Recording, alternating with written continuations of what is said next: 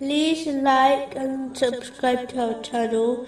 Leave your questions and feedback in the comments section. Enjoy the video.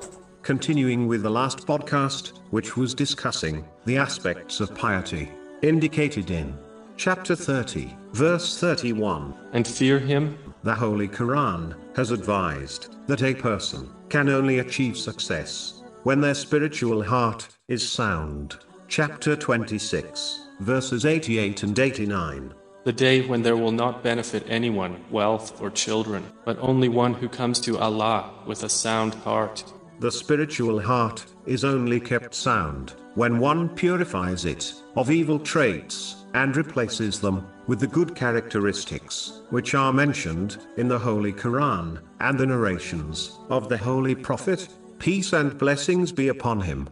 The root of all the evil traits is when one is content with themselves. Only when one is unhappy with their bad characteristics will they struggle to remove them. But if one is satisfied with themselves, they will never strive to remove them. This will only cause one to adopt more evil traits. When a Muslim strives to adopt good characteristics, it will improve their relationship with Allah, the Exalted, such as being patient with His decrees, and their relationship with people, such as being sincere in advising them.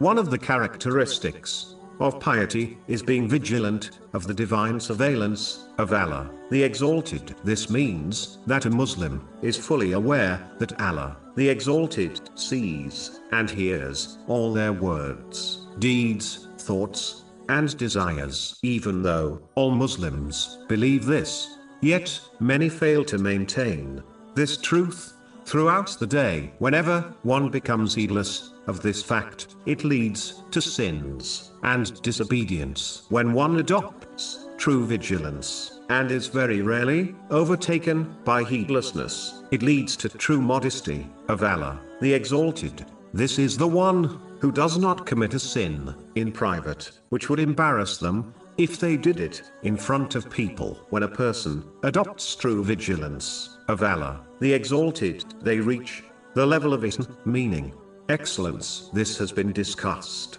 in other podcasts in detail, but put simply, it means a Muslim who reaches this high level of faith, acts, and worships as if they can observe Allah, the Exalted.